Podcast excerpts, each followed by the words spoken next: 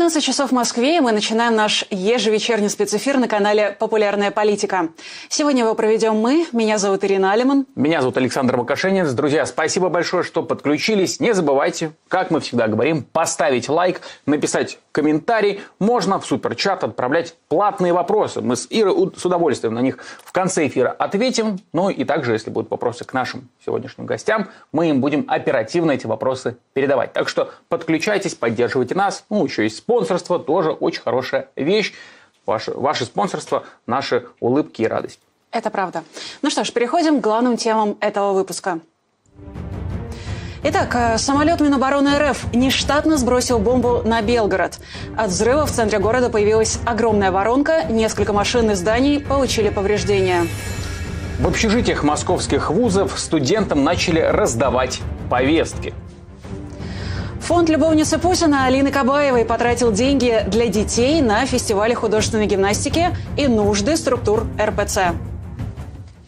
Это основные новости, которые будем сегодня обсуждать, но есть еще одна важная, важная тема, которую, естественно, обсудим. Это конференция «Рамштайн». Одиннадцатая по счету встреча министров обороны стран-союзников Украины в формате «Рамштайн» как раз прошла и проходит до сих пор в Германии. Ну, во всяком случае, итоги на пресс-конференции подводится до сих пор. А, президент Украины Владимир Зеленский принял, э, принял также приглашение принять участие в саммите НАТО в Вильнюсе в июле, а, сообщил генсек НАТО Йенс Столтенберг, прибыв на встречу в Рамштайн. Ну, в общем, как раз там и прозвучало это самое а, соглашение и готовность. Также генсек Альянса сказал, что все страны НАТО согласны, что в будущем Украина станет членом НАТО. Цитата. «Все страны НАТО согласились, что, что Украина будет членом НАТО, но сейчас фокус на том, чтобы обеспечить победу Украины в этой войне». Премьер Венгрии Виктор Орбан уже отреагировал на слова Столтенберга в своей привычной манере.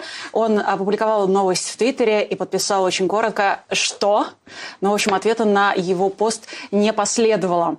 А, кроме того, глава Пентагона Ллойд Остин перед а, встречей на Рамштайне рассказал о трех главных вопросах, которые обсуждаются сейчас. А, процитирую его слова. «Сейчас мы сосредоточимся на трех ключевых областях – ПВО, боеприпасы и средства поддержки поддержки. Это сказал Остин во вступительном слове на контактной группе. Ну, еще одна новость. Учения украинских бойцов на американских танках «Абрамс» начнутся уже в ближайшие недели. Такое решение было принято на сегодняшней встрече контактной группы по обороне Украины в формате «Рамштайн». Об этом сообщили источники Associated Press. 31 танк прибудет на полигон Германии в конце мая. Обучение украинских солдат продлится 10 недель. Ну, еще, одно, еще одна любопытная публикация, на которую мы обратили э, внимание, сделало ее издание The Washington Post. Так вот, The Washington Post сообщила со ссылкой на попавшие в сеть документы Пентагона, да, то, что мы обсуждаем уже последние, наверное, пару недель, эти самые документы Пентагона, что Главное управление разведки Минобороны Украины разрабатывало планы ударов по российским военным и наемникам ЧВК Вагнера в Сирии, по версии издания. Подобными операциями украинские военные военные рассчитывали вынудить Россию перебросить часть сил из Украины в Сирию. Ну, понятно, что эта публикация основана на вот этих самых документах Пентагона, которые тоже имеют, ну, в которых мы не на 100% опять же уверены, как мы часто говорим в эфирах. Поэтому э, это, скажем, такая тема, которую мы хотим обсудить с нашим гостем, который через минуту к нам подключится, Михаил Подоляк, советник главы офиса президента Украины. Давайте перед этим еще несколько любопытных новостей и даже цифр. Э, прежде чем перейдем к цифрам, отмечу, что, конечно, эта утечка из Пентагона, она, наверное, стала одной из самых знаменитых утечек за а, последние, наверное, даже годы. Возможно, она бы могла сравниться с Уотергейтом, но после нее пока не последовало никаких отставок, а последовало лишь э, задержание предполагаемого э, сотрудника, который эти документы выложил в открытый доступ. Но, конечно, то, что описывается в документах, слитых документах, достаточно интересно. Несмотря на то, что мы не доверяем этим э, данным полностью. Тем не менее, конечно, это та информация, которую вполне интересно, может быть, обсудить. Тем более, что не единожды мы уже отмечали, что американская разведка обладает весьма точными данными. В конце концов, буквально с точностью, если не до дня, то как минимум до месяца э, американская разведка говорила о дате вторжения России в Украину. Ну и, собственно, э, по поводу вторжения России в Украину и того, во сколько оно обошлось Украине, не считая всех тех человеческих жертв, не считая погибших, не считая тех людей, которые были вынуждены покинуть свою страну, не считая тех людей, которые получили ранения, э, буквально сломанных судеб и жизни, это, конечно же, тот ущерб, который невозможно оценить. Есть при этом ущерб э, финансовый, и вот, в частности, э, Украина оценивает общий ущерб, нанесенный вторжением России, в 143 миллиарда долларов. Это такие промежуточные цифры, они, конечно же, не окончательные. По словам замглавы Комитета нацбезопасности, обороны и разведки Украины Юрия Арестова, это сумма прямых и задокументированных материальных потерь. Наибольшая доля ущерба, по данным украинских властей, приходится на жилые здания 37% и какую общую инфраструктуру это 25%. Ну что ж, эти и другие вопросы мы зададим нашему первому гостю. У нас на связи уже советник Офиса главы президента Украины Михаил Подоляк. Михаил, здравствуйте. Добрый вечер. Да, вот, Михаил, хотели перейти к первой новости, которую мы озвучили. Это, разумеется, конференция «Рамштайн», которая сегодня проходит. Три главных вопроса, как уже было анонсировано, ПВО, боеприпасы и средства поддержки. Я понимаю, что, может быть, сейчас еще нет какой-то полной информации, но в целом как оцениваете промежуточные итоги и какой вообще был план максимум, скажем так, у Украины, что нужно получить, чтобы дальнейшее контрнаступление было успешным? План максимум — это, безусловно, все инструменты, включая авиацию, штурмовую, истребительную, включая дальнобойные ракеты, которые позволят добраться до максимально удаленных э, больших складов, которые находятся, ключевые склады, напомню, находятся э, в, на полуострове Крым на расстоянии более двух километров ну даже дальше э, от передней линии, там, где идут боевые столкновения.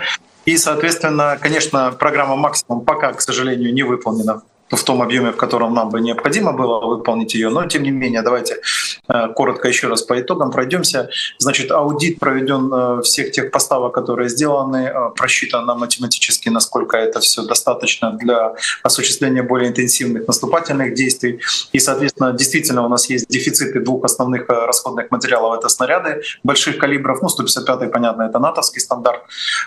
И, соответственно, вот надо ускорить поставки. Решение об ускорении этих поставок тоже принято приняты на данном Рамштайне, на 11 Рамштайне. И второй дефицитный э, э, материал — это противоракеты, так называемые, то есть э, ракеты, которые используются в системах ПРО и ПВО. Ну вот, соответственно, и два этих вопроса были принципиально решены, то есть они обсуждены, опять же, с логистической точки зрения Отдельные дополнительные вопросы касались обеспечения ремонтных и обслуживающих баз для бронетехники. Отдельные вопросы касались ускорения поставок. Э, вы, наверное, уже знаете, э, американская страна заявила о том, что в Украину поставлено порядка 250 тяжелых танков и полутора тысяч, ну или 1,3 тысячи различных бронированных машин, э, я имею в виду, которые используются под разные оперативные задачи. Ну вот это все обсуждалось, зафиксировалось. Страны объявили о дополнительных пакетах, но они будут сами это объявлять. И, соответственно, я думаю, что наступательные операции мы получим в любом случае. Михаил, а тогда такой вопрос. Вот если сравнивать то, как... Это 11-й Рамштайн, как мы уже успели упомянуть. Если сравнивать то, как эти конференции менялись в плане поддержки Украины, вы какую динамику отмечаете? Да, я бы не сказал, что есть какая-то динамика изменения поддержки Украины. Смотрите, вот на самом деле, а, к сожалению, к моему огромному сожалению, бюрократия, она инертна. Ну, я имею в виду глобальная бюрократия, она в любом случае гораздо более инерционно принимает решения с некоторым запозданием. Это мы находимся внутри войны, и, безусловно, э, э, государственные менеджеры Украины принимают решения гораздо быстрее, ну, то есть делают выводы, э, собирают анализ, делают анализ, делают выводы, и после этого принимают решения необходимые управленческие.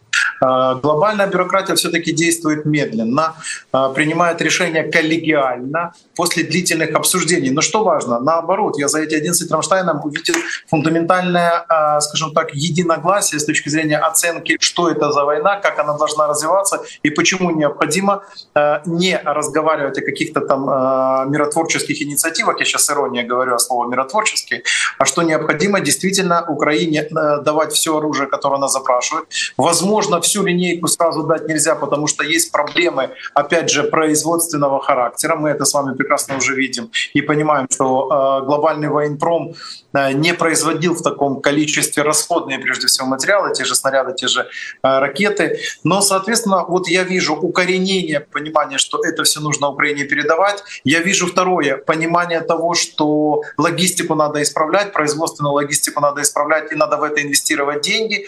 Третье, я вижу такой, знаете, абсолютно прагматичный подход к обсуждению, к аудитированию тех пакетов, которые уже Украине предоставлены, то есть достаточно ли они. Если привязывать их э, к сценарным планам, которые разрабатывают ВСУ, ну, имеется в виду Генеральный штаб Вооруженных сил Украины, то соответствуют ли они в пропорциях математически тому, тем задачам, которые э, необходимо будет решать в самое ближайшее будущее. И, во-первых, это задачи оборонительного характера, которые остаются э, абсолютно активными задачами на Донецком и Луганском направлении, и в то же время это наступательные операции, которые могут быть и на этих же направлениях, но мы направления, естественно, обсуждать не будем.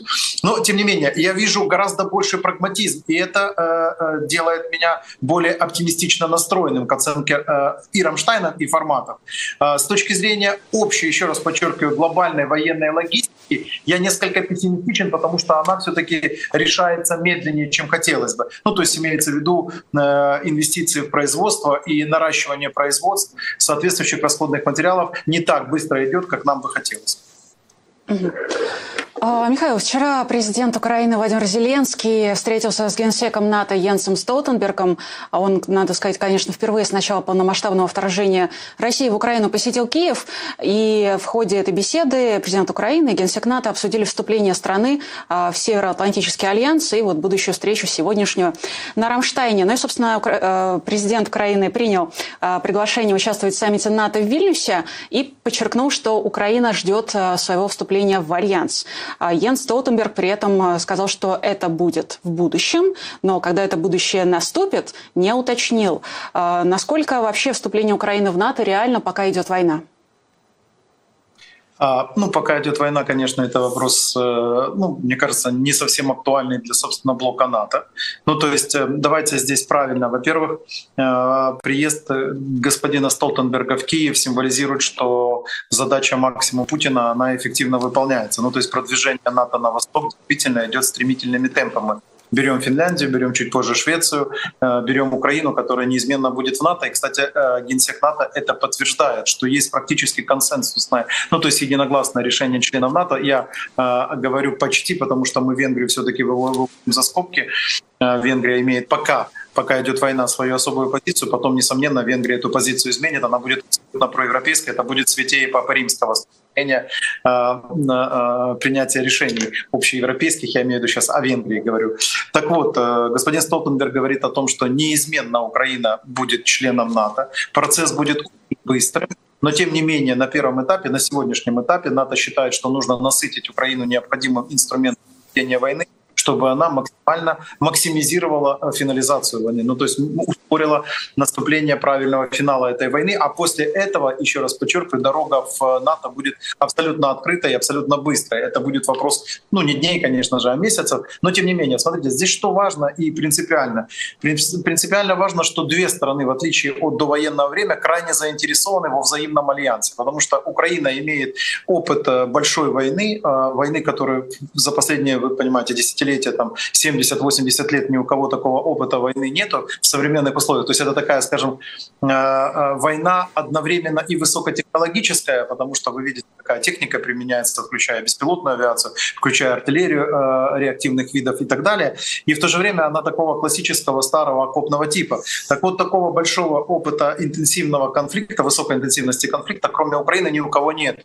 И, соответственно, для НАТО это очень полезный опыт. Плюс практический опыт, то есть, грубо говоря, говоря, десятки тысяч военнослужащих, которые прошли непосредственно через боевые действия, не через тренинги, не через тренировки, а через непосредственные боевые действия. Этого тоже у НАТО нет. Это очень полезные практические навыки, которые НАТО приобретет. Со стороны Украины э, полезность НАТО, несомненно, потому что только в рамках единой европейской концепции безопасности можно будет действительно полностью изолироваться от любых поползновений таких стран, как в нынешнем исполнении Российской Федерации. И, соответственно, это взаимный интерес, это другой уровень, э, скажем так, региональной и, я бы сказал, панконтинентальной безопасности.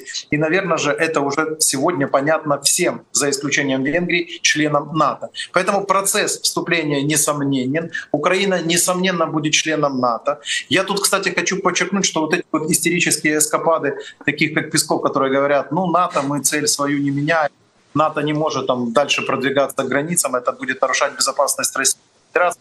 Вы знаете, это все сейчас выглядит так, несколько абсурдно и анекдотично. Мы уже об этом с вами говорили, о том, что вот эти субъекты перестали быть важными ньюсмейкерами для глобальной политики, для глобального политического процесса.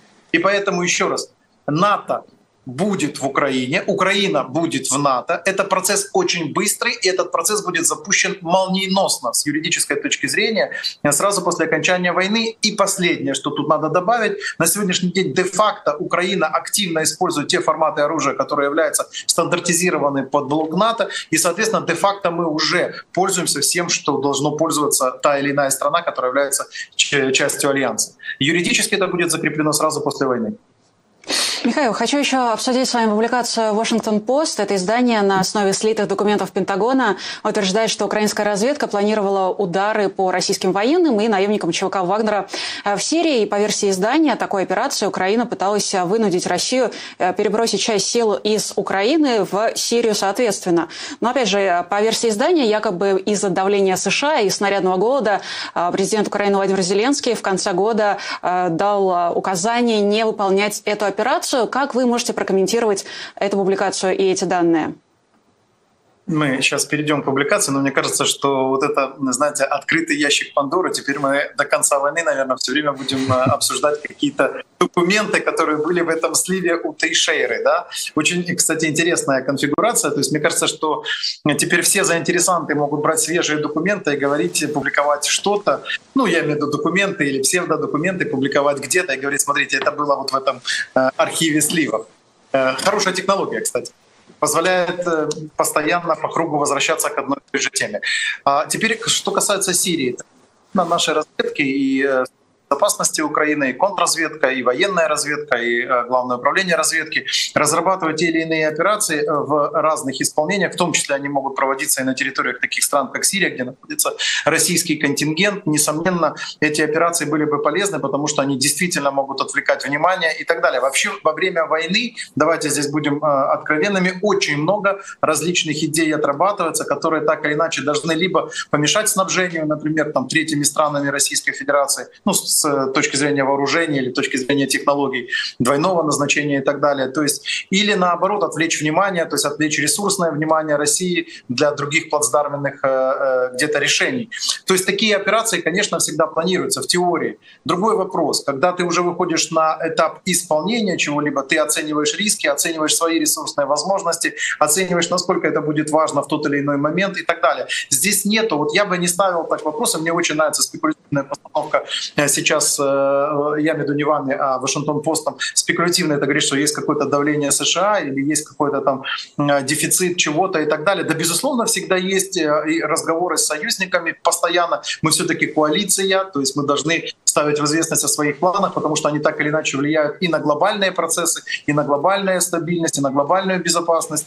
И в то же время, безусловно, у нас есть определенные дефициты. Так еще раз говорю, что вот эти планы зависят от сочетания многих факторов. Но то, что ГУР, то, что СБУ, то, что контрразведка СБУ занимается отработкой та разных сценарных э, э, предложений, это несомненно. И вы знаете, по мере финализации войны, мне кажется, что все-таки интенсивность воздействия на, не только на территории э, Украины, не только на оккупированных территориях, на те или иные российские военные части, которые абсолютно для нас э, легитимны как военные цели, будет возрастать. То есть качество э, агентурной работы нашей возрастает постоянно, качество аналитической работы разведсообщества возрастает постоянно, и качество сценарных проработок с учетом рисков тоже возвращается. То есть Украина сегодня субъект, с которым нужно считаться, если мы говорим о работе спецслужб. Михаил, спасибо большое, что нашли время и вышли к нам в эфир. А, несмотря на то, что, мне кажется, ответ на последний вопрос мы получили не окончательно, но мы не будем а, а, стараться получить от вас все возможные данные. Все-таки это дело разведки Украины. Еще раз спасибо, что нашли время, вышли к нам в эфир. У нас на связи был советник Офиса главы президента Украины Михаил Подоляк. Мы через а, пару секунд перейдем к следующей теме и обсудим, что же произошло в Белгороде сегодня ночью.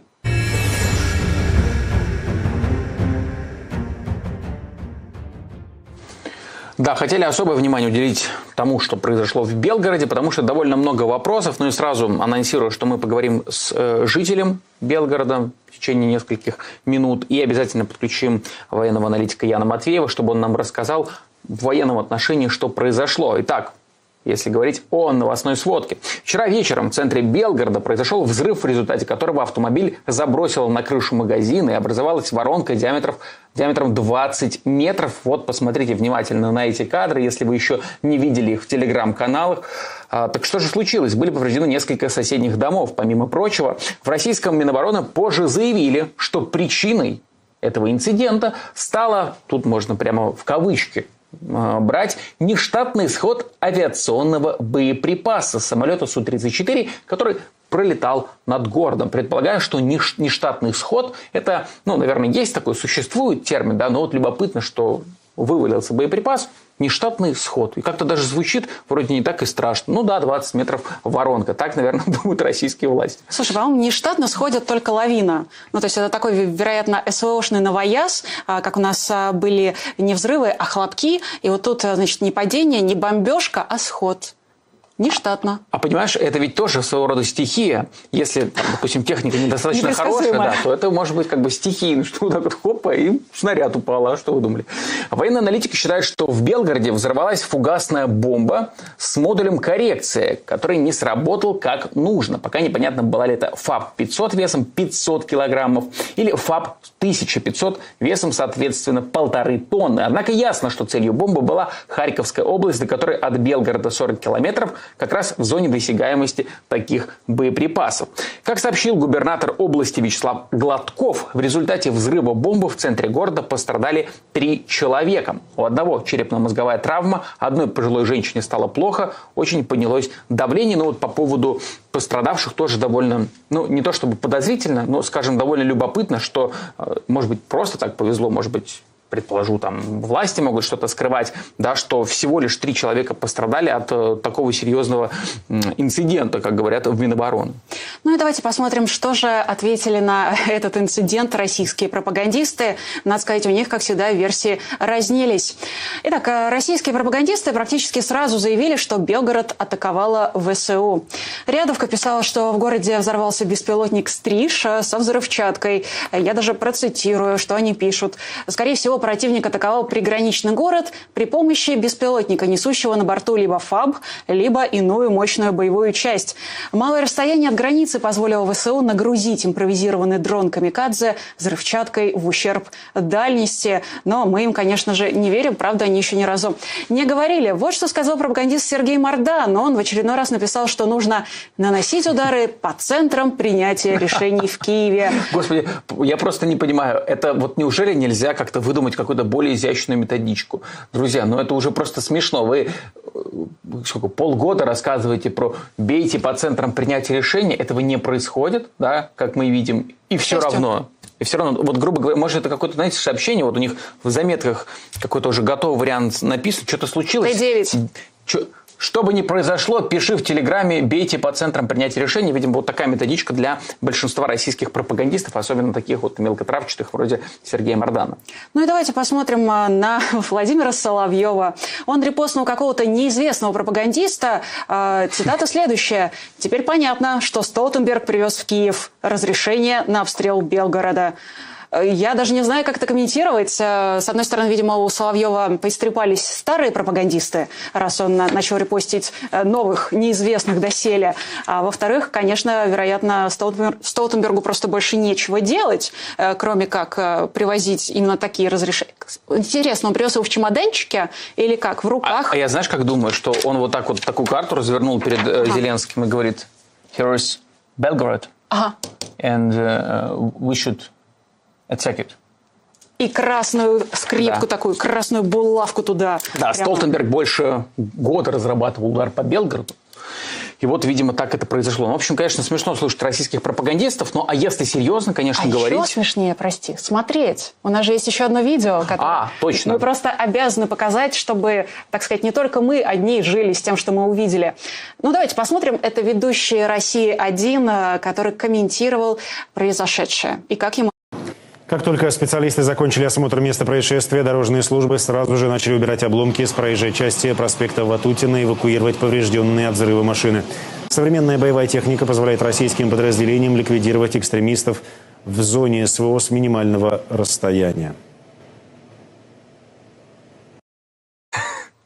Ну, вот видно, что профессионал, то, что по взгляду понял, что что-то сейчас происходит. Одним, понимаете, он смотрел суфлер, а боковым зрением смотрел на то, что экран показывает что-то не то. И он как бы быстро сориентировался, что что-то не то происходит. Ну, и что он сделал? Смутился? Ну, не смутился, конечно. А что делать? Ну, ладно, выглядит, как будто я пропагандиста с России-1 защищаю. Ну, просто вот так вот любопытный режиссер трансляции, может быть, может быть, они нам подмигивают показывая трактор э, на тексте про современную российскую технику, да? Да, да. Вполне возможно, вполне возможно. Ну что, похоже, у нас э, есть связь и есть возможность поговорить э, с нашим следующим гостем. Это непосредственно э, человек, который находится в Белгороде и может нам рассказать, э, что происходит э, сейчас в городе. Э, к нам подключается Илья Костюков. Илья, здравствуйте. Здравствуйте. Илья, позвольте первый такой вводный вопрос задать, собственно, то, что происходит. Мы понимаем, что Белгород, ну, скажем, относительно не очень большой город, и поэтому, наверное, все события, все новости, они быстро доходят до э, жителей Белгорода. А насколько сами вы далеко живете от э, места взрыва, и в момент падения бомбы, насколько далеко были от центра города, где, собственно, взрыв и был? Ну, проживаю я практически в центре, а от э, самого взрыва был где-то в километрах трех. Ну, трех. то есть э, мне, мне слышно его не было. Ну, вот мы сейчас как раз показываем картинку последствий этого э, самого э, взрыва. Э, ну, вообще, что, не знаю, что говорят э, люди сейчас э, в Белгороде, как они на это реагировали. Мы понимаем, что регулярно происходят какие-то атаки, да, э, Белгорода, что там взрывается и так далее. Но вот это кажется чем-то особенно масштабным. Какое отношение у жителей города к этому, насколько они напуганы? Ну, если говорить именно о вчерашнем падении снаряда, то у нас, как бы то ни было странно, многие испытывали интерес к случившемуся. То есть у нас большое количество людей пришло на место, чтобы поснимать, обсудить это с другими свидетелями происшествия, также, может быть, позвонить родственникам, дабы рассказать им о том, что они видят и что происходит. А если говорить э, в глобальном плане, то присутствует страх и простая усталость от этой войны. То есть большинство хотело бы, чтобы это все уже закончилось. Все морально устали переживать за погибших людей и разрушенные постройки. И хочу да, подчеркнуть, просто... что да-да-да, а, что это относится не только к нашим согражданам, но еще и к украинцам. В последнее время это начинает э, выражаться все сильнее. Это как раз был мой следующий вопрос. А, хотелось понять, а, когда вы говорите о переживаниях а, за людей, кого вы имеете в виду? Я понимаю, что вы не можете говорить за весь город, но просто по, вашей, по вашим данным, по вашим ощущениям, по вашей информации, понимают ли жители города, что война, свидетелями и, возможно, пострадавшими, от которой они становятся, это не нападение Украины на Россию, как это преподносят в российских пропагандистских передачах и каналах. Это последствия войны, которую Россия развязала против Украины. Есть ли это понимание?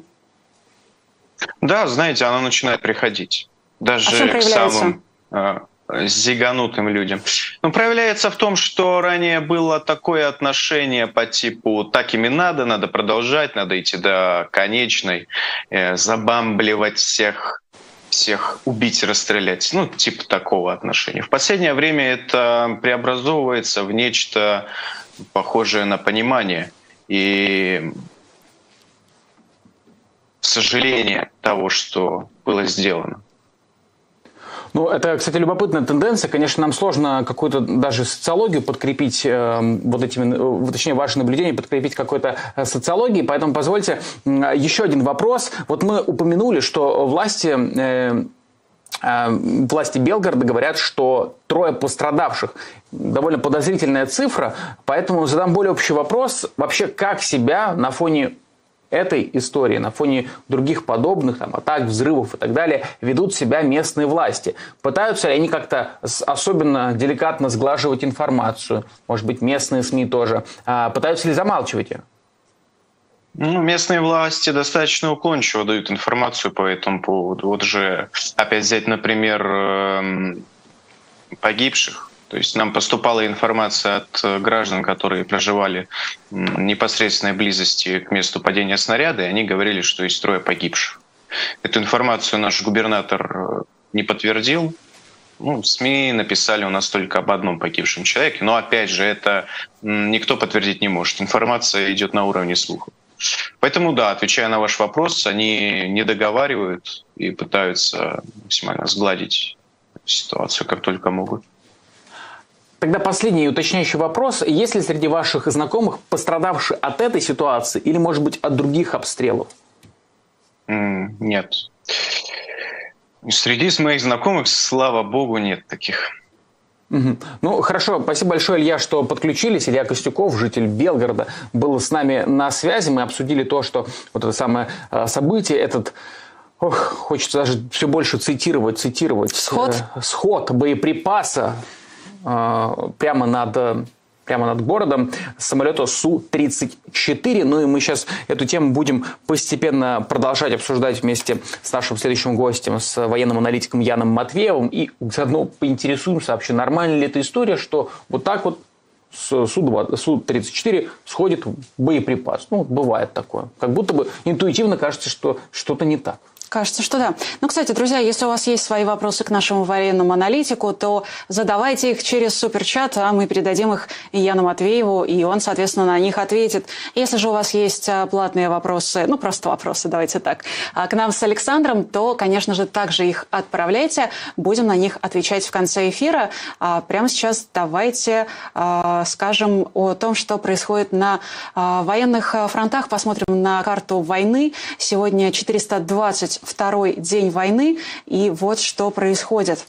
А, боевые действия продолжаются вдоль линии фронта. Активнее всего бои идут на Восточном фронте в районе Бахмута, Авдеевки и Маринки. Ночью иранскими дронами был атакован Киев, Полтавская и Винницкая области. Украинская ПВО сбила 8 из 12 дронов. Попадание было по объекту критической инфраструктуры в Винницкой области. Никто, к счастью, не пострадал.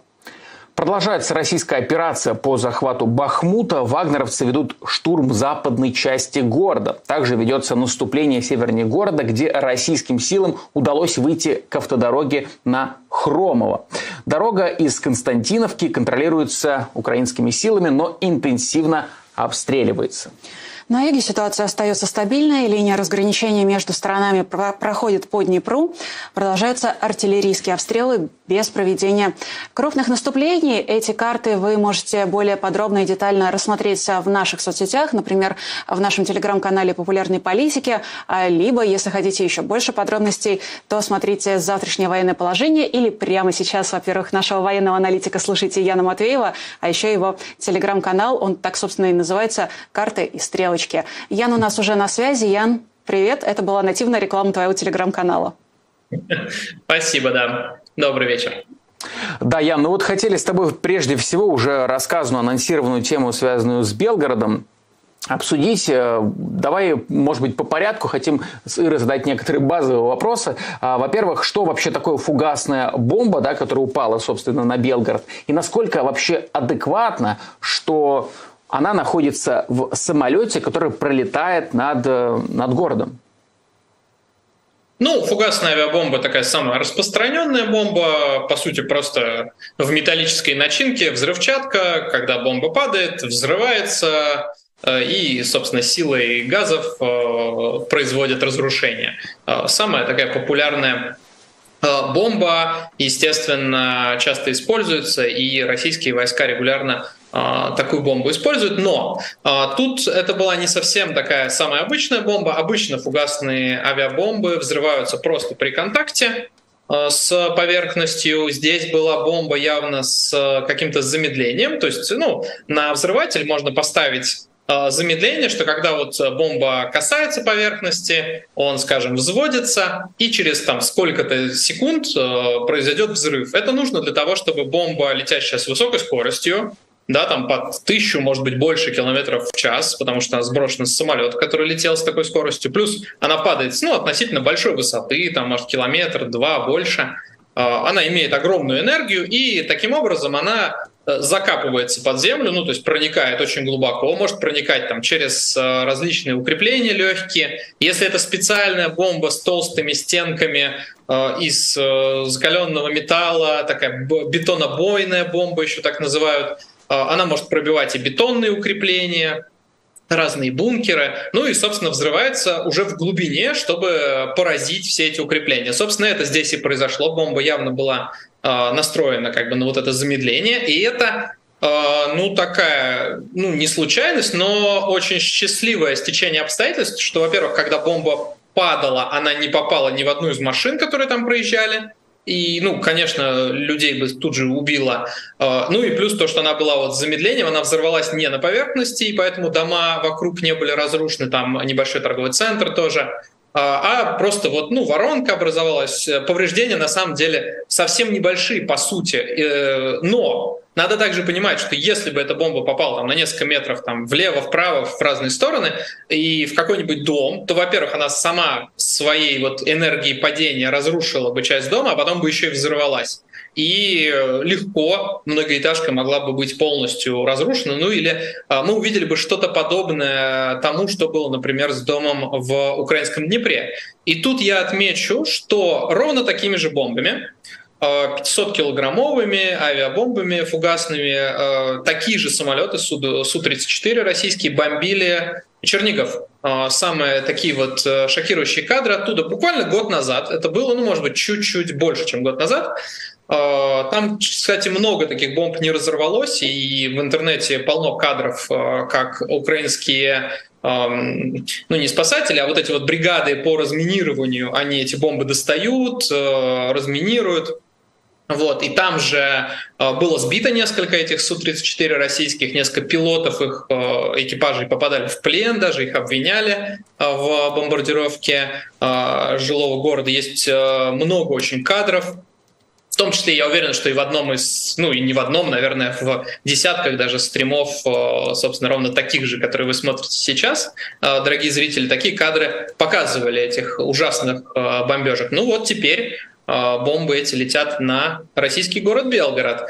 А, что насчет того, что самолет с бомбой летел? Ну, естественно, самолет, э, если на него грузят бомбу, он где-то летит. Но, конечно, над городом прокладывать маршрут для самолетов с вооружением — это ненормально, но это просто не профессионализм, потому что для самолета нет большой разницы, где пролетать. А, там, если уж облетать там тот же Белгород, это не то чтобы какой-то огромный крюк, но российские войска уже много раз показали, что им абсолютно плевать.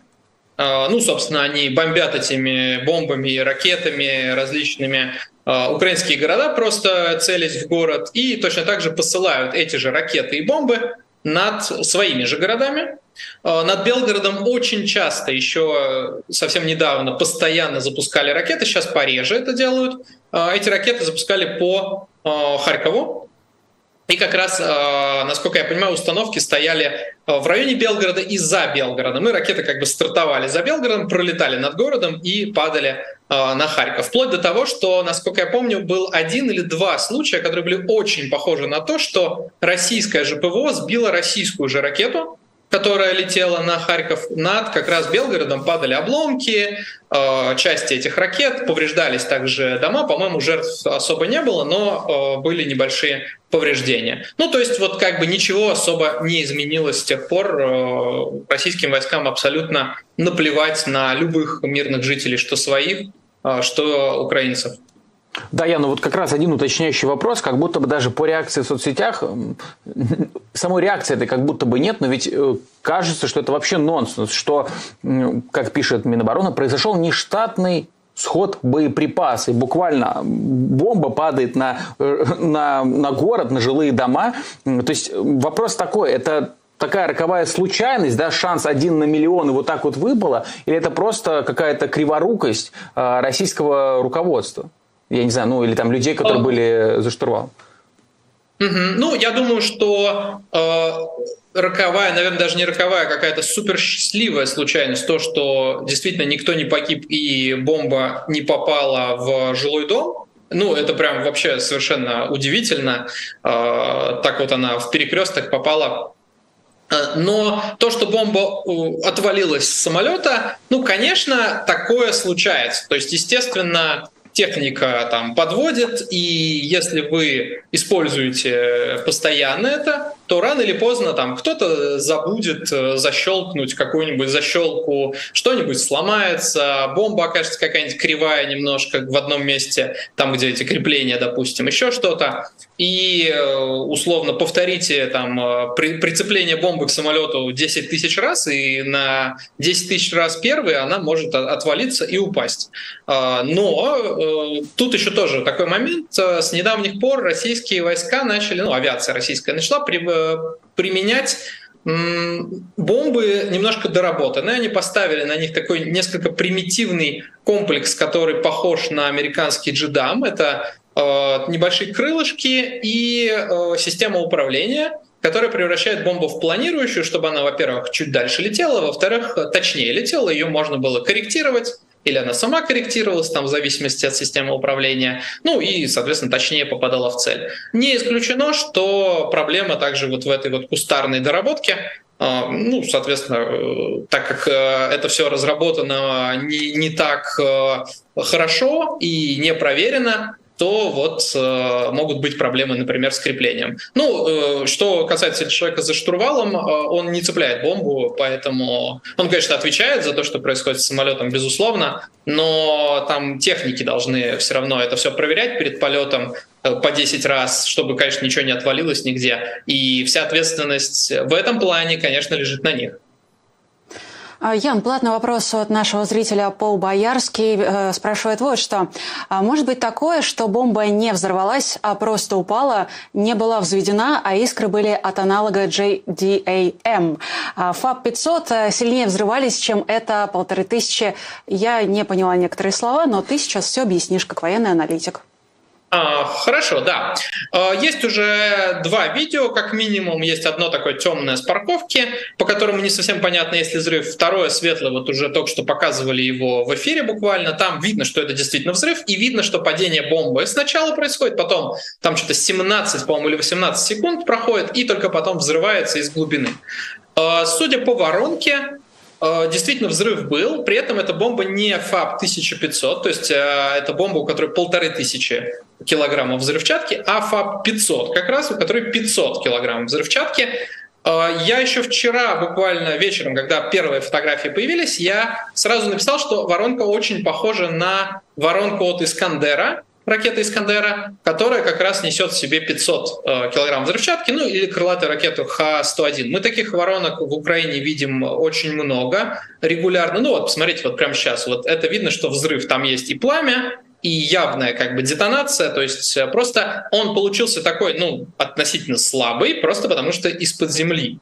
Э, и, естественно, земля как бы поглотила Э, большую часть энергии этого взрыва. Ну вот, а что касается искр там от Джидам, там вначале были искры, да, возможно, там э, электрика как-то повредилась, там столб рядом, вот это от, от того а, как раз все. Но взрыв а, однозначно, конечно, был.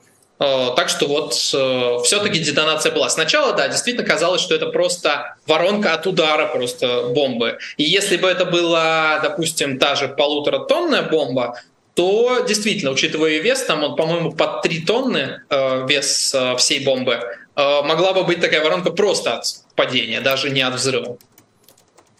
Ну а последний вопрос уже от меня. Мы с тобой периодически тут встречаемся, примерно раз или два в неделю, и фиксируем, что же сейчас происходит с повестками, как они раздаются электронно, не электронно, в тестовом режиме, не в тестовом, в каких городах. Ну вот, собственно, сегодня сразу несколько СМИ сообщили о том, что в общежитиях МГУ на юго-западе Москвы студентам начали раздавать повестки, причем делают это коменданты общежития. Аналогичную информацию сообщают э, из Университета науки и технологий МИСИС, ВИС и РГУ имени Косыгина. А, мы об этом расскажем сейчас чуть поподробнее, а я хочу тебя спросить а, вот о чем. У студентов же, насколько я понимаю, должна быть отсрочка. Почему это происходит, на твой взгляд? Ну, во-первых, не у всех студентов может быть отсрочка. Чтобы она была, ее нужно оформить. А, и это такое дело, нужно там идти в военкомат, все это сделать. Это такое, а, вроде как по закону, если ты учишься там первый раз, получаешь высшее образование, тебе должны дать отсрочку, но бывает такое, что ее не дают. Ну, тут, наверное, больше с юристами надо смотреть. Плюс я не знаю, как это происходит именно сейчас. Меня этот вопрос волновал примерно э, там несколько больше 10 лет назад. Э, вот. И тогда я помню истории, что даже тогда бывали облавы по общежитиям, э, и даже там у моих знакомых, у некоторых. Ну, вот я говорю, тогда меня это интересовал вопрос. Поэтому я живо помню э, те времена. И э, забирали, бывает, даже тех, у кого, по идее, есть отсрочка. Потом вроде как кого-то возвращали, но все равно. Все это из-за того, что не хватает людей на срочную службу, план делать нужно, вот они пытаются выловить кого могут. Э, тут ведь какое дело? Э, как я понимаю, если тебя в армию уже схватили, уже там отправили, то была у тебя отсрочка, не была, уже всем плевать.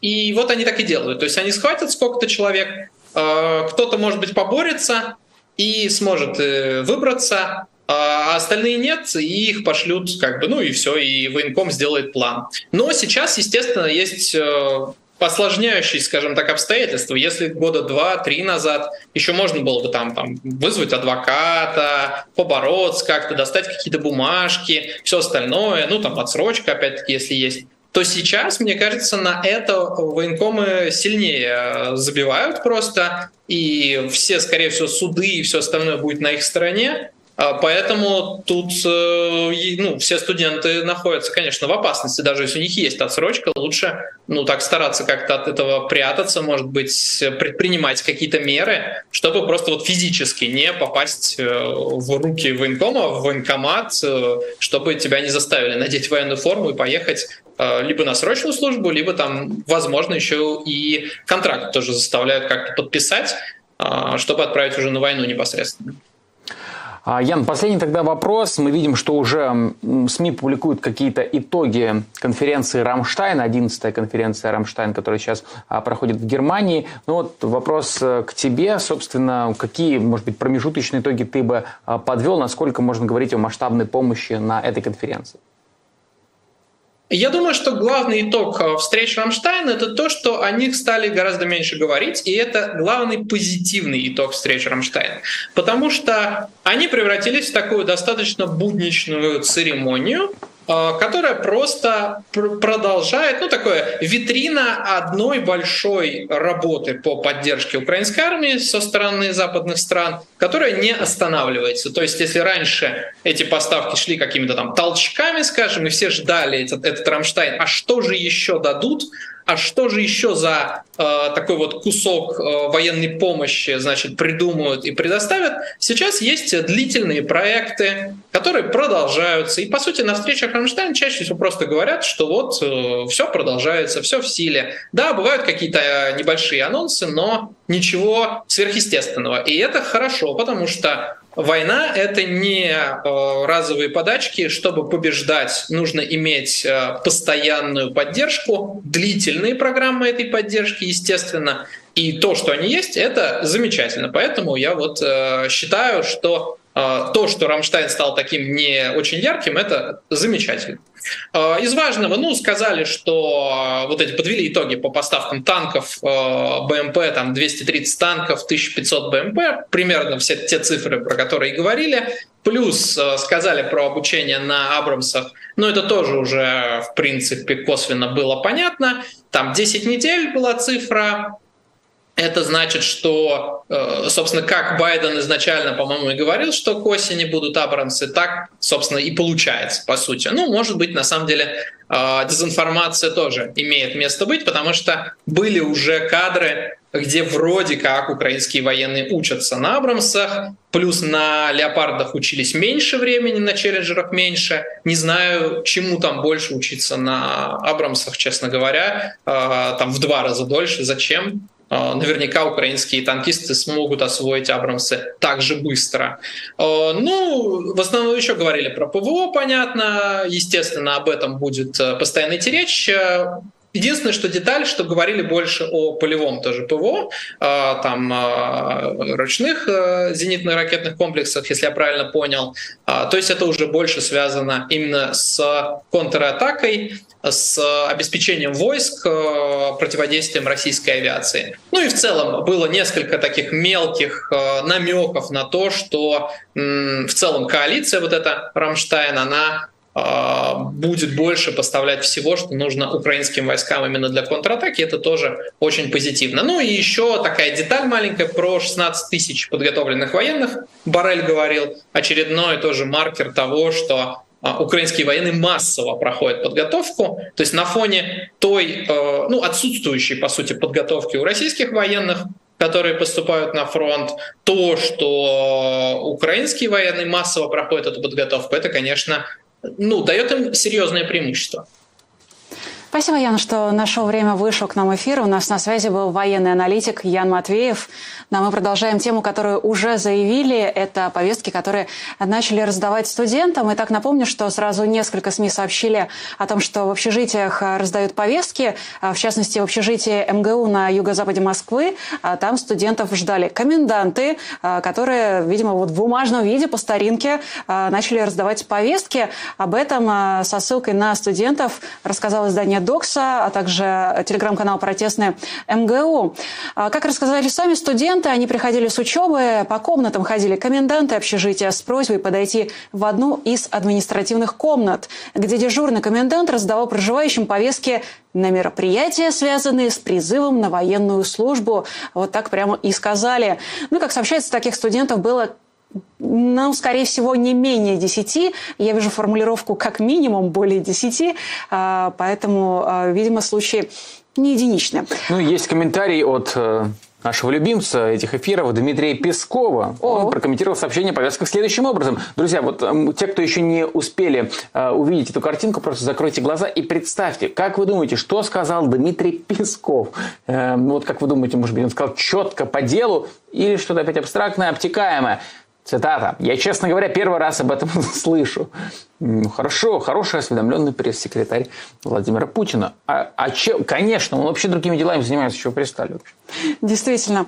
Ну и помимо МГУ, также повестки раздают а, в Университете науки и технологий МИСИС и РГУ имени Косыгина. Об этом Доксе рассказал, собственно, один из студентов МИСИС, по его словам, в военкомате, куда он зачем-то пришел по, по, по, по, так, я сейчас выговорю это, по повестке. А, ему настойчиво предлагали пройти срочную службу. Мы, кстати, напоминаем, знаем, что если вам приходит повестка, то по повестке а, приходить никуда не следует. А, если повестка приходит в старом добром, точнее старом недобром крафтовом бумажном виде, она прекрасно рвется, мнется и выбрасывается. И съедается. Это ну, для ладно. надежности. Это для меня. Если повестка приходит в электронном виде, так сказать, уже э, в новом цифровом digital формате, то э, всеми возможными способами вы стараетесь э, по этой повестке никуда не ходить. Кстати, один из проектов, который помогает э, избежать призыва и мобилизации, этот проект называется очень ярко, красочно и в целом красноречиво. Он называется «Идите лесом». Рекомендую, кстати, на них подписаться.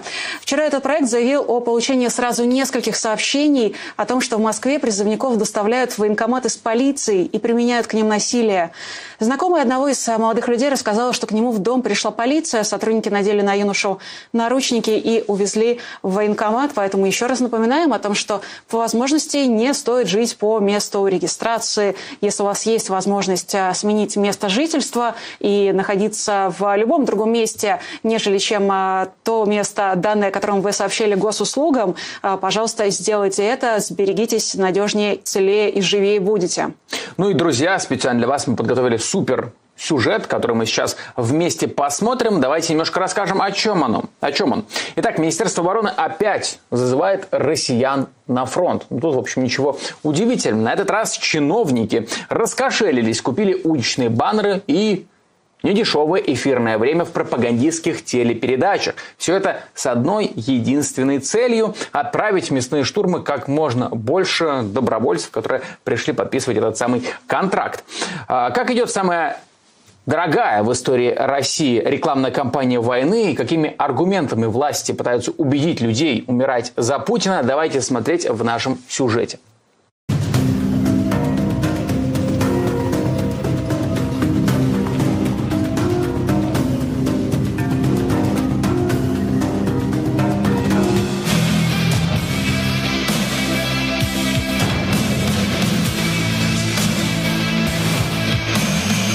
Марте власти запустили самую масштабную рекламную кампанию службы по контракту за всю историю России. Сначала спамом с просьбами переполнили почтовые ящики россиян. Автолюбителей заманивали на фронт наружной рекламой. Некоторые счастливцы увидели флайеры Минобороны прямо на лобовом стекле своей машины. Ну и, конечно, телевидение. Например, с понедельника назойливый продукт плейсмент от Министерства обороны встроили в новости. Кабинет 302 посетитель. Торжественный голос приблизил еще чью-то мечту к исполнению, а в желающих подписать контракт с Министерством обороны, кажется, недостатка нет. Открытие призывного пункта в Москве стало поводом для обстоятельного рассказа о службе, вознаграждениях и льготах для контрактников. Тут все как в МФЦ. Электронная очередь, вдобавок дежурят волонтеры. Все подскажут и помогут. Братья, коллеги, одноклассники уже там как бы служат, все идет хорошо. Ну и мы также решили. А этот ролик пытается упаковать идею срочно поехать на мясной штурм под Бахмут в яркую развлекательную обертку. Запас хода тысячи километров. Повышенная проходимость. Преодолеваемый подъем. 60 градусов. Вмещает компанию до Популярная политика увидела видеорекламу войны на 7 из 10 телеканалов первого цифрового мультиплекса, а также на развлекательных каналах «Газпром Медиа». Полгода назад э, служба по контракту рекламировалась э, путем, э, не знаю, такой мемной рассылки э, с шутками, прибутками и такой намеренно кустарной съемкой. Это все стоило типа десятки тысяч рублей. Сейчас же все это приобрело абсолютно иной производственный характер. Киношные камеры, монтаж, хоть какая-никакая операторская работа. И если прибавлять ко всему этому еще коррупцию, как обязательную трату, откаты и прочее, то производство такого одного ролика, оно может обойтись на самом деле в э, ну, миллион, полтора, два рублей. Всего россиянам показали не менее 13 уникальных роликов в разных жанрах и для разных групп зрителей. Так, на НТВ, канале бесконечных полицейских телесериалов, уговаривали воевать за Россию ветеранов локальных войн.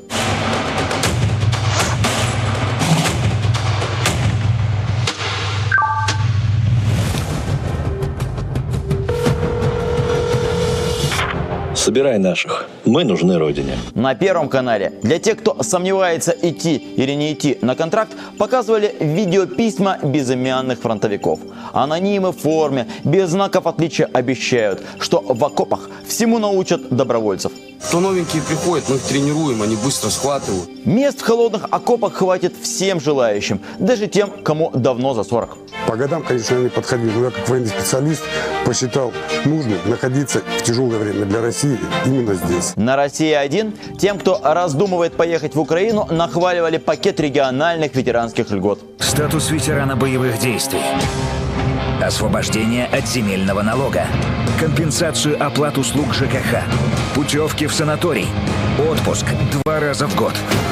Здесь все по-честному. А на ТВЦ же добровольцам сообщали, что льготы – это не главное в их службе, а главное – это… Быть плечом к плечу с товарищами. Защищать свою семью и родину. Сражаться за правое дело. Что касается распространения этих роликов на федеральном телевидении, важно понимать, что телевизор в России это самый массовый, а значит самый дорогой медиум. И, возможно, из-за того, что федеральное телевидение, естественно, аффилировано с государством и в данном случае с а, Минобороны, это дает последним какую-то скидку на, не знаю, пакетное пакетную продажу этих роликов. Но эта скидка обычно не превышает 30%, 35%, а пакеты тоже могут достигать стоимости до 5, 7, даже 10 миллионов уже долларов. И, вероятно, из-за боязни вызвать раздражение публики войну в развлекательных передачах почти не рекламируют. Зато ролики Минобороны всегда можно увидеть в пропагандистских ток-шоу «Время покажет», 60 минут, а вечер с Владимиром Соловьевым, место встречи и открытый эфир. Ты среди тех, кто тебя понимает. Среди тех, кто разделяет твои ценности. Присоединяйся к своим. Пиарщики зовут на войну на фоне активной подготовки ко второй волне мобилизации после введения электронных повесток. В дело идут любые аргументы. Например, Россия всегда боролась с иностранцами и обороняла свои границы. Хотя наши враги говорили на разных языках и имели разное оружие, цели были всегда одинаковы – разрушить страну, отнять нашу свободу. Или самый скандальный тезис. Охранники, фитнес-тренеры и водители такси якобы выбрали неправильные профессии. Им бы, конечно, лучше умереть под Авдеевкой.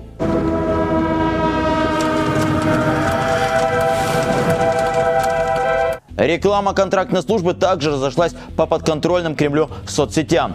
Так, журналисты «Новой газеты Европа» только во ВКонтакте насчитали 75 тысяч объявлений с призывами уйти на войну. Большая часть из них появилась за последние два месяца. Почти 90% сообщений – это реклама контрактной службы, а остальные 10% – это приглашение в ЧВК «Вагнер». В рекламной кампании участвуют не только федеральные власти и СМИ. Так, в регионах людей приглашают в местные добровольческие подразделения. Кроме заявленных федеральных выплат, людей заманивают доплатами от региона. Так, например, вступившим в Магаданский батальон Колыма предлагают дополнительную выплату 150 тысяч рублей. Выплаты до 545 тысяч рублей единовременно и до 440 тысяч ежемесячно. Типичная зарплата в Магадане в этом году всего 45 тысяч рублей. Тем временем местные издания подсчитали, сколько человек потерял регион на войне в Украине. На данный момент известно минимум о 68 смертях жителей и уроженцев Колымы в зоне специальной военной операции, которую объявил Владимир Путин. Это почти в 7 раз больше магаданцев, погибших в Чечне, и в 6,5 больше, чем умерло в Афганистане. Общие потери потихоньку движутся к масштабам потерь колымчан в Великой Отечественной войне. В некоторых регионах местные власти, наоборот, открещиваются от рекламной кампании. Так, в Тюмени, в информационном центре правительства области утверждают, что баннеры, появившиеся по всему городу, оплатили общественные организации и инициативные граждане. В декабре прошлого года министр обороны Сергей Шойгу потребовал увеличить число военнослужащих по контракту до полумиллиона человек. Официальная причина – расширение НАТО. Теперь Минобороны не скрывает планов заменить мобилизованных на войну с Украиной контрактниками. Но вряд ли Министерству войны удастся выполнить план благодаря рекламе.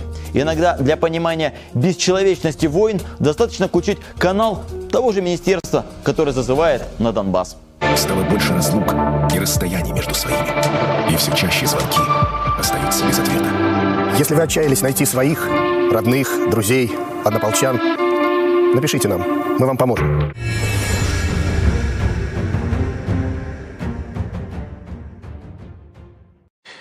Спасибо большое нашим коллегам за этот видеоматериал. Ну вот вы узнали, собственно, как набирают контрактников уже 24 на 7 и в виде сюжетов, и в виде ток-шоу, и в виде вот этих вот самых роликов, и очевидно ролики с большим бюджетом. Если во время мобилизации мы видели ну, такие довольно скверно сделанные, такие слепленные видеоматериалы, то здесь уже видно продакшн посерьезнее, есть режиссеры и так далее, но очевидно они свои лица скрывают, дабы не запятнаться, а, ну, дабы никто не узнал, что они снимают нечто подобное. Друзья, если нравятся вот подобные репортажи, большие, малые, ежедневные, которые выходят у нас в эфирах, вы можете становиться патронами. Патронами отдела репортажей, в конце концов, э, и вообще любых форматов, которые вам больше всего э, нравятся. Вам нравится, например, честное слово программа, если этот формат вам нравится, как я уже сказал, вы можете его становиться его патроном. У нас на экране уже есть список. Господи, мне уже говорят, в какую камеру смотреть. Друзья, простите, у нас тут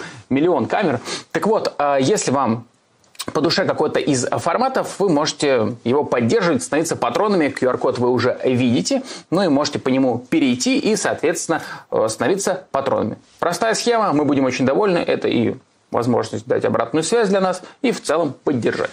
Ну, схема простая, но между тем весьма и весьма рабочая. Также напоминаем о том, что а, этому видео, точнее, пока еще это стрим, а еще не видео, этому стриму можно и нужно ставить лайки, писать а, комментарии в чате, задавать платные вопросы в суперчате. И теперь уже и именно нам с Александром, а, именно мы ответим на них в конце нашего эфира. Ну и переходим к следующим темам. Нам, кстати, еще есть что рассказать. Есть у нас еще несколько новостей.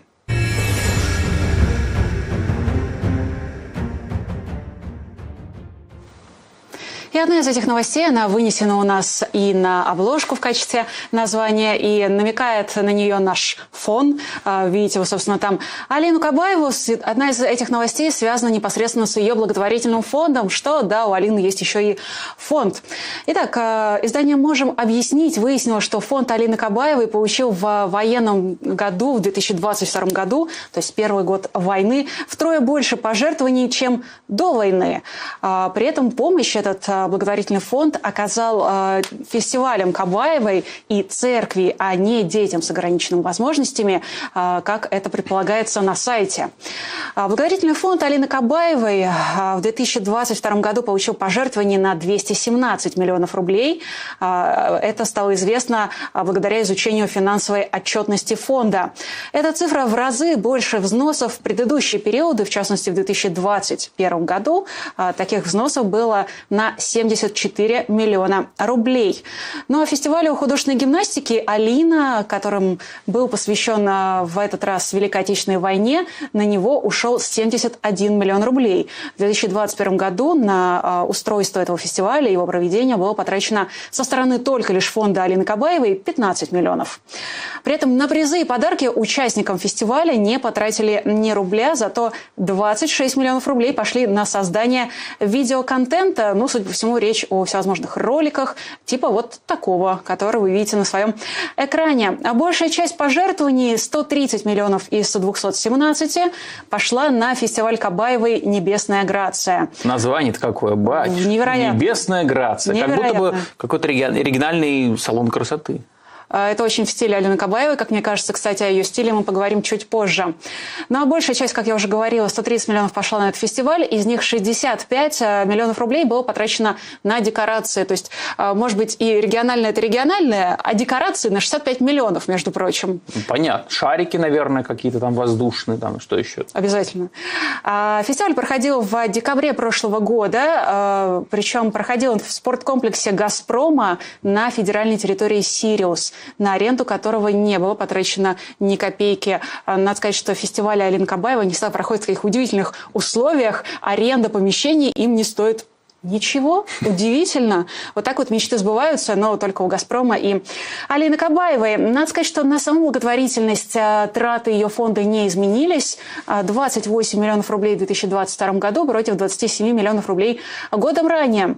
А, напомню, что на своем сайте, на сайте фонда Алины Кабаевой написано, что организация оказывает помощь нуждающимся малоимущим семьям и детям с ограниченными возможностями.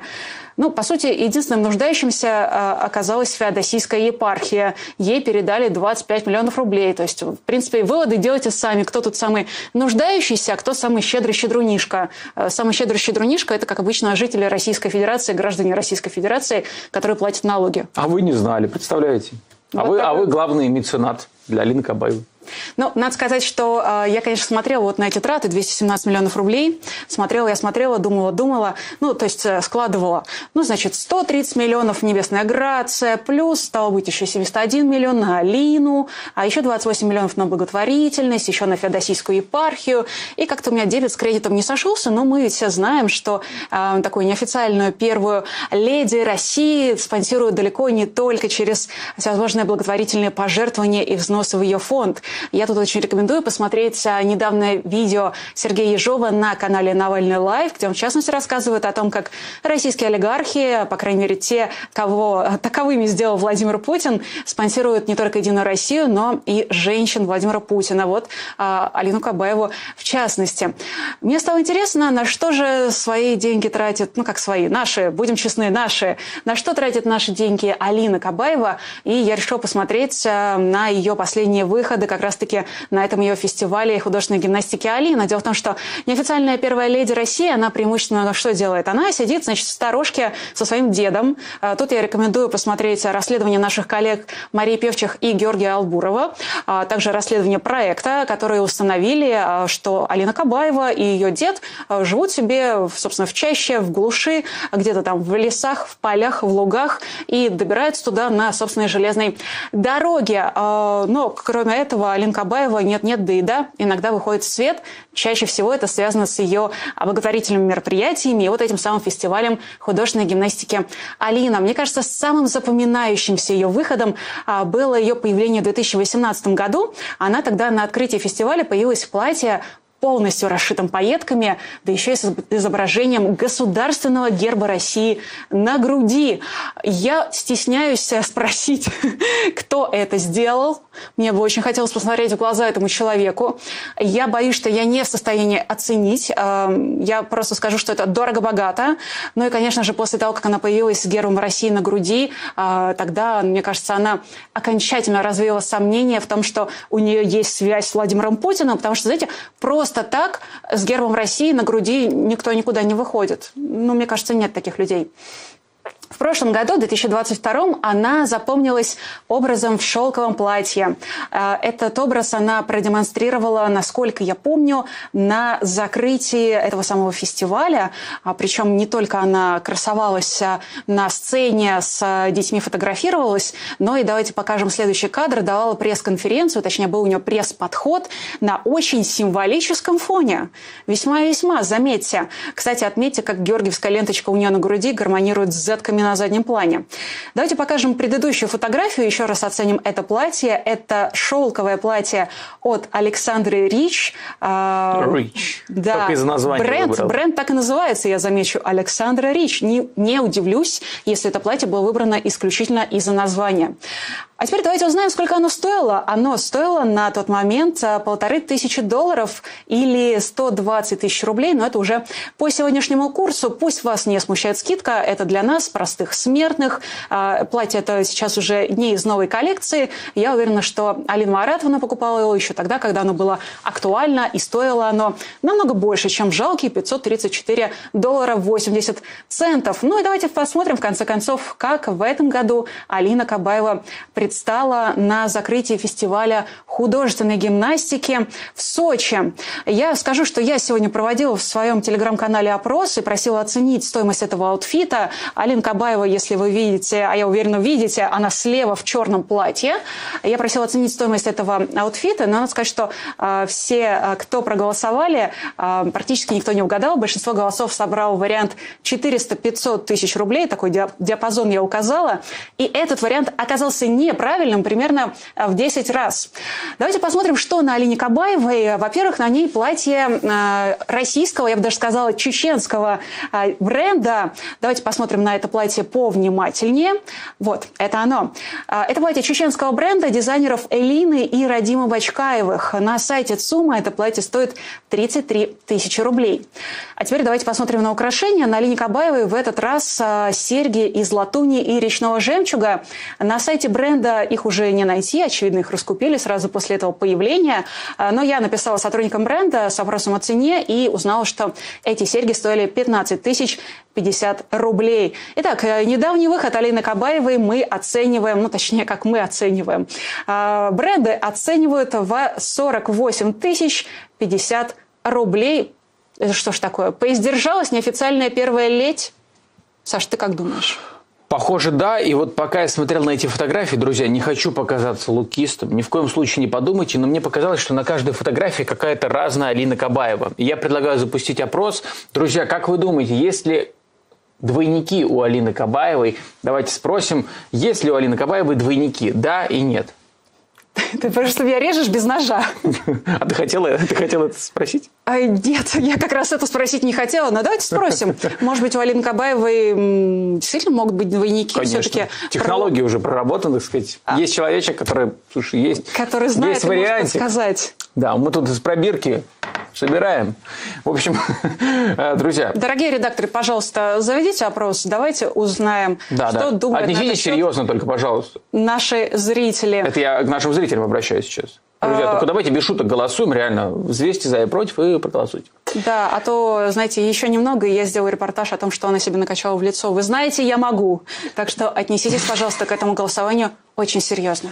Итак, давайте от, от э, таких, в общем, шутливых, а на самом деле очень серьезных тем перейдем к не менее серьезным. А, Помимо Алины Кабаевой, естественно, большое количество таких вот ледь, может быть, не первых ледь, но других ледь, которые всячески роскошествуют и хорошо живут, а мы, в частности, в ФБК рассказываем регулярно. И вот хотим анонсировать вам акцию, которая, в частности, одной из таких дам посвящена. 23 апреля в Париже будет, сейчас укажем вам чуть попозже адрес, мы призываем выходить к недвижимости Светланы, Светланы Маниович и требовать от властей ввести против нее санкции и арестовать имущество. Напомню, что Светлана Маниович – это героиня недавнего расследования ФБК. Вы можете его посмотреть, если еще не смотрели. Ну и вот э, давайте покажем плакаты на акцию протеста в Париже. Их можно найти в наших соцсетях. Вы можете их распечатывать и прямо с ними приходить. После пикета в Париже мы ждем на встрече всех-всех-всех кто придет. А, На встрече будет Мария Певчих, Руслан Шевединов. Там можно будет познакомиться поближе, обсудить все, что хочется. Итак, продублируем. 23 апреля, 17.00. Бульвар Бомарше, 67. Либрари du Globe. Оцените мой французский и на всякий случай соскоринируйте, потому что я мог где-то ошибиться. Э, Друзья, приходите, очень и очень будем вас ждать, ну и можете пообщаться, собственно, э, с Русланом и Марией. Ну и из любопытного, также того, что касается нашей команды, министр иностранных дел Германии Анналена Бербак пригласила в четверг в штаб-квартиру МИД э, ФРГ в Берлине Юлию Навальную и Марию Певчих, чтобы поговорить о состоянии Алексея Навального в тюрьме а, в России. Ту, это тема, за которой мы внимательно следим. И, как видите, ну, час- в частности, в Германии также внимательно особо. Я помню, когда я записывал рядом ШИЗО опрос, большое количество проходящих мимо немцев, они знают про Алексея Навального, знают о его судьбе. Некоторые даже смотрели фильм и вообще знают о, о нем многое как о политике, что меня, на самом деле, довольно сильно впечатлило. Но надо сказать, что, конечно, мы не можем не отметить э, того факта, что э, раз этот визит состоялся, то это дает нам хороший сигнал о том, что за судьбой Алексея Навального будут следить и продолжают следить и в Европе тоже. Мы также напоминаем, что есть э, инсталляция в виде ШИЗО Алексея Навального. И она, кстати, если я не ошибаюсь, до сих пор находится в Нидерландах, но со временем сменит свою дислокацию и еще немножечко попутешествует для того, чтобы наши зрители и все люди, которые поддерживают Алексея Навального а, в различных странах Европы, могли его посетить и ощутить на себе то, что испытывает Алексей Навальный уже больше ста дней. Он не беспрерывно, практически без прерыва находится в ШИЗО. Именно для этого, для того, чтобы напомнить об Алексее и а, указать всю важность того, что с ним происходит и через что он проходит, мы создали это ШИЗО.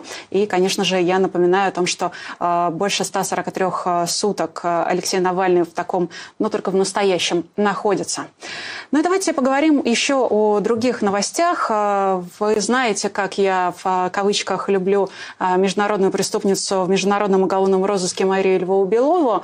И вот сегодня появился очередной повод для того, чтобы о ней поговорить. Журналисты издания «Схема», это украинское издание, выяснили, где и с кем до российского вторжения жил подросток, которого взяла под опеку Мария Львова Белова, а также как его вывозили в Россию. А, Филипп Головня, это 17-летний уже подросток, а, опекаемый Марией Львовой-Беловой. Он жил в семье своих опекунов а, Сергея Головни и его жены Ирины Колотоловой. А, Сергей – это бывший муж матери Филиппа. Она умерла в 2017 году, когда Филиппу было 11 лет. И в этой семье они жили в Приморском районе Ма- Мариуполя с лета 2021 года. Там они находились и когда началось российское вторжение в Украину. Тут, конечно, стоит отметить, что Россия российские войска начали обстреливать этот район Мариуполя примерно с 11 марта, и к 20 числам марта дом уже был непригоден для жизни, он тоже попал под обстрел. А, брат э, Сергея Головни, э, того человека, который был э, опекуном Филиппа, считает, что опекуны ни в коем случае не могли бросить мальчика. Он говорит, что отношения были нормальные, хотя Филипп и сам с характером. А говорит, что Сергей не, смог, не мог его выгнать. А почему заходит речь о том, что опекуны могли вообще бросить Филиппа или нет? Потому что сама Мария Львова-Белова в своей рекламной кампании, а все, что она делает с участием Филиппа, это ее рекламная кампания, ее самореклама, она говорит о том, что Филиппа якобы выгнали его опекуны, якобы а, выбросили его на улицу, сказали, что мы сейчас, значит, все по разным местам, каждый сам за себя, и вот теперь живи как хочешь. Но надо сказать, что журналисты проекта «Схемы» связались также с учительницей Филиппа, которая до начала войны навещала подростка дома. Она придерживается аналогичной версии а, с братом а, Сергея Головни.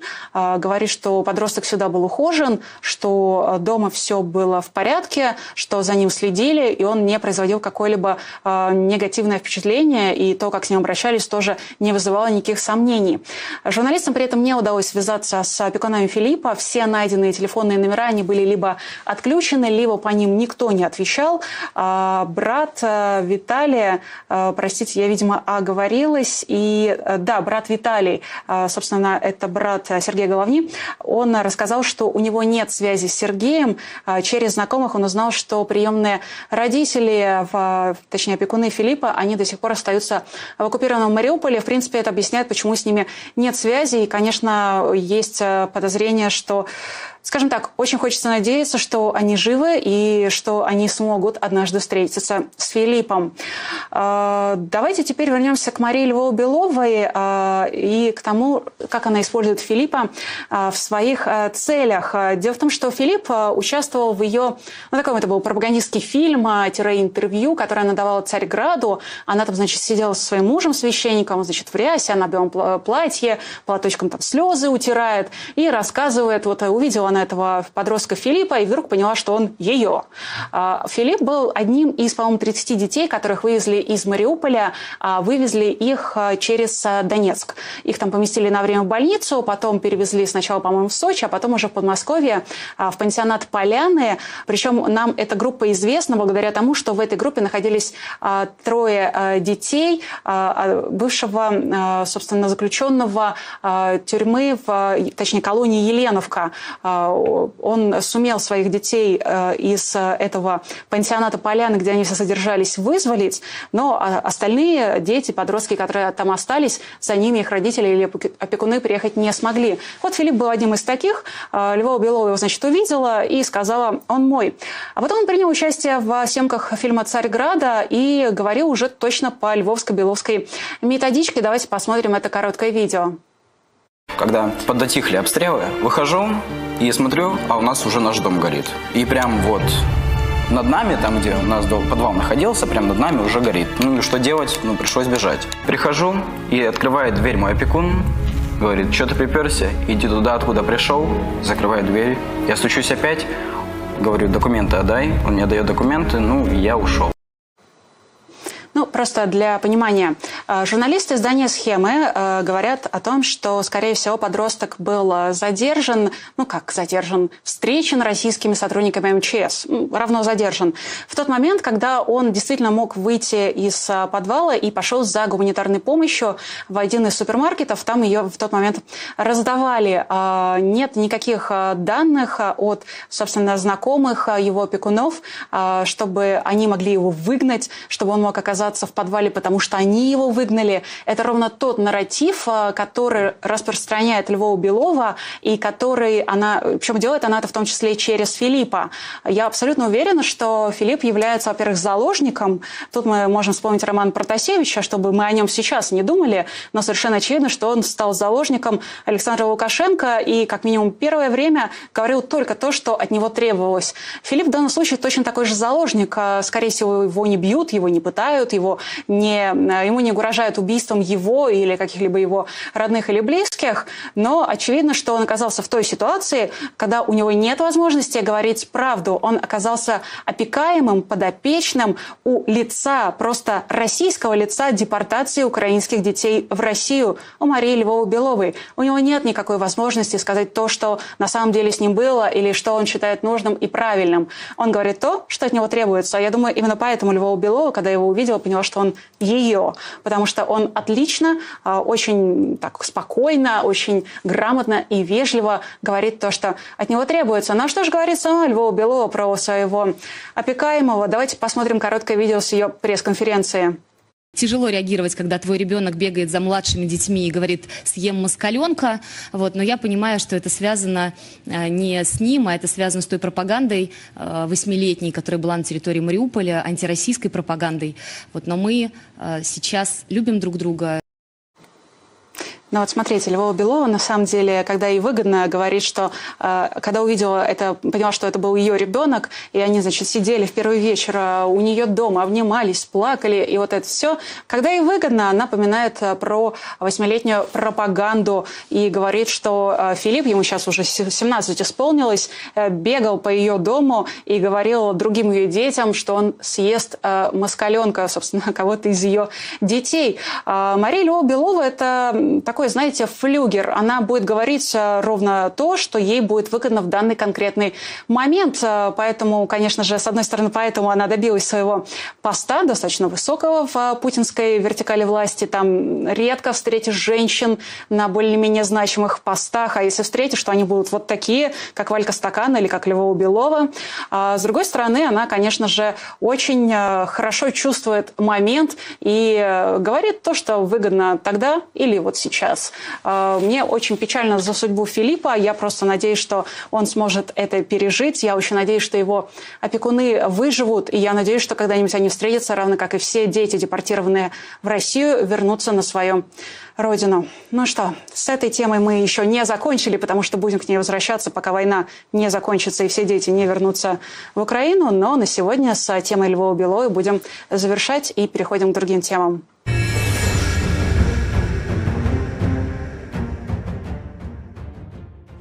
Ну и другая тема, которая касается новостей, связанных с Алексеем Навальным. Мы регулярно даем какие-то детали, последние подробности для того, чтобы держать вас в курсе. И вот есть две новости, а, в общем, довольно грустные обе. Ну давайте начнем с первой. Директор ФБК Иван Жданов написал в Телеграме, а, также в Твиттере, подписывайтесь, если еще не подписаны. Следующее, 26 апреля, это среда, можете, кстати, у себя в календарях эту пометочку сделать, потому что действительно важная дата. В 10 часов в Басманном суде Навального будут ограничивать вознакомлениями с э, материалами его уголовного дела. Алексей Навальный будет участвовать. Это означает начало судебного рассмотрения нового большого уголовного дела против него.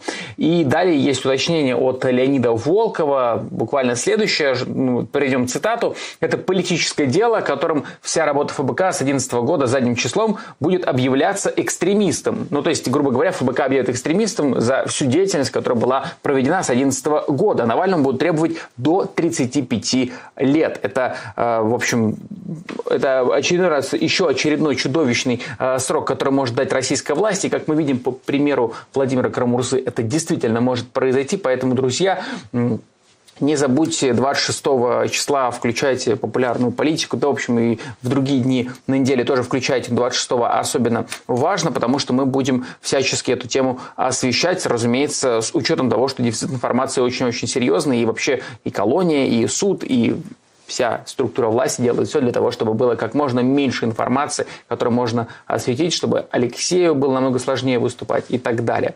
Ну и еще любопытно, Алексей Навальный написал а, большой пост, и в Твиттере это можно увидеть, и опять же в Телеграме. Так вот, пост как раз написан после того, как он побывал по видеосвязи свидетелем по делу у Лилии Чанышевой. Мы тоже это видео показывали. Очень трогательно у них состоялся диалог.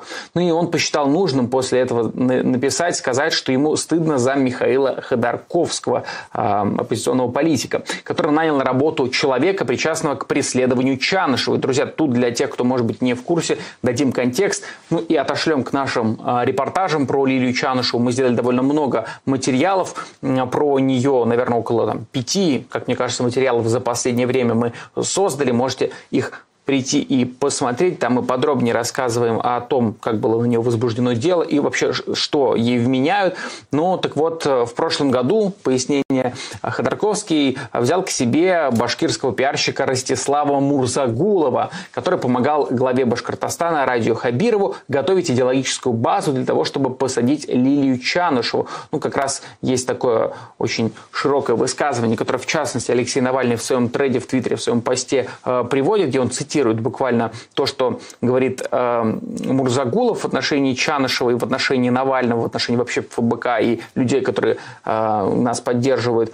Ну вот, э, он готовил эту идеологическую базу для того, чтобы посадить Лилию Чанышеву, и Навальный как раз выступил с осуждением Михаила Ходорковского. Ну, это вот такая тема, которую мы тоже хотели э, упомянуть, для того, чтобы вы были в курсе, а те, кто, может быть, на соцсети еще не подписан, просто получают информацию из наших эфиров, но рекомендуем, друзья. Мы не просто так из раза в раз просим вас подписываться на наши разные телеграм-каналы, на персональные телеграм-каналы наших ведущих, на, в конце концов, там, телеграм-канал «Популярная политика», на дружественное издание «Сирену», чтобы вы были в курсе в случае чего, в случае чего, в случае блокировки Ютуба со стороны российских властей. А мы знаем, что это может произойти.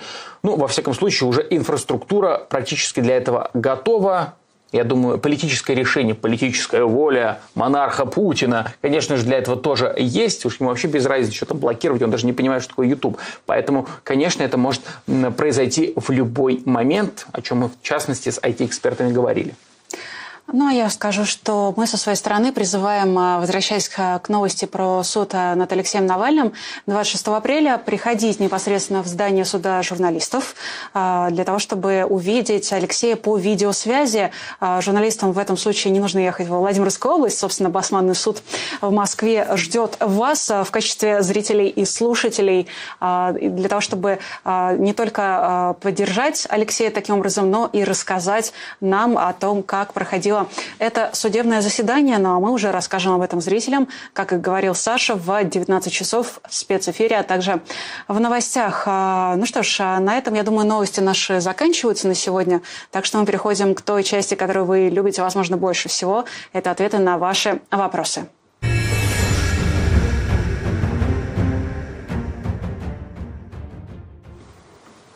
Да, друзья, видим, что вопросов не слишком много, поэтому пока мы их зачитываем, можете задавать еще, еще ваши вопросы. Если они, конечно, э, имеются, мы будем рады на них ответить.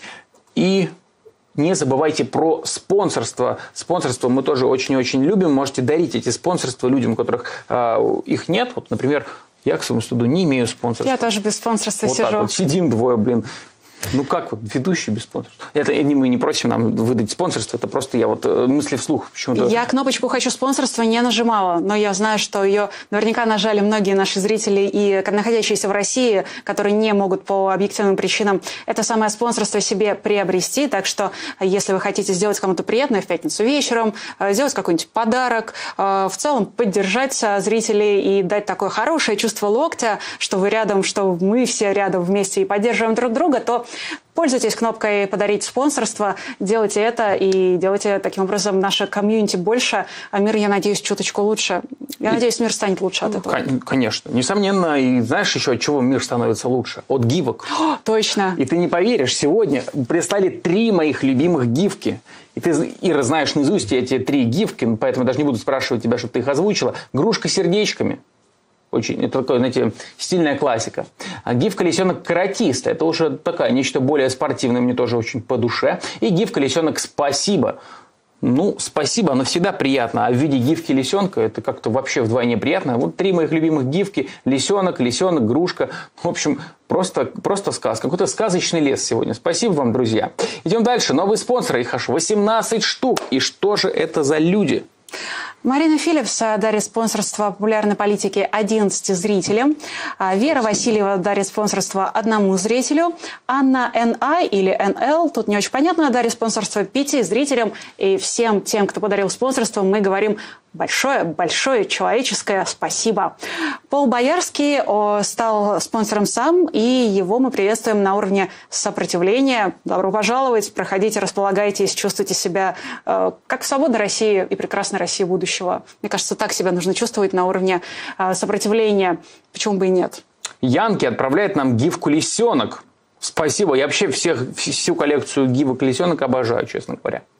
Ну что ж, э, друзья, кажется... Мне кажется, все... да, они лучшие. Они, ну, они лучшие. Ну, вот видишь, есть еще грушка тоже, и, и, и, и слезенок спасибо. Но там полный спектр, честно говоря. Я каждый эфир выбираю какие-то свои любимые.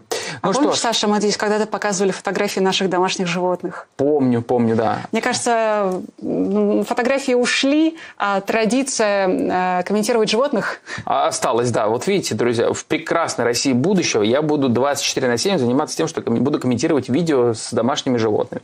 Вот. Буду очень этим доволен. Ну а сейчас, сейчас о политике.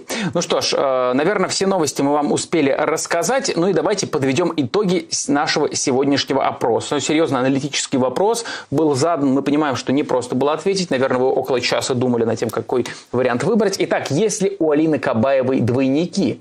Да, 28%. И нет 72%. Честно сказать, я проголосовал «да». Я в меньшинстве. Ну, ничего. Ничего, Ира проведет расследование и выяснится, что двойники все-таки есть. Я хочу сказать, что я горжусь теми 72% наших зрителей, которые проголосовали «нет». Вы же мои хорошие э, тортики, пупсики и самые адекватные, здравомыслящие люди. Спасибо, что вы есть. Остальным спасибо за ваше чувство юмора. Э, Саша, тебе тоже. Да, Ира, тебе спасибо. И давайте я вот финальное, финальное еще раз напомню. Друзья, 23 апреля, Париж – то бишь послезавтра. Рю де Бабилон, 51, в 14.00. Призываем выходить к недвижимости Светланы Маниович и требовать от властей ввести против нее санкции и арестовать имущество. И напоминаем, что после можно будет прийти к бульвару Бомарше 67, Любрери, Дюглоб где уже встретиться с Русланом и Марией Певчих, задать им вопросы, сфотографироваться в конце концов. Ну, все как вы любите. Я думаю, на этом можем прощаться. С вами были Александр Абкашенец. И Ирина Алиман, которая зачитает последнее платное сообщение от Сандры Ян в поддержку каналу э, «Свободу Алексею». А, тут, конечно, мы можем только лишь поддержать свободу Алексею Навальному и всем политическим заключенным. Пока.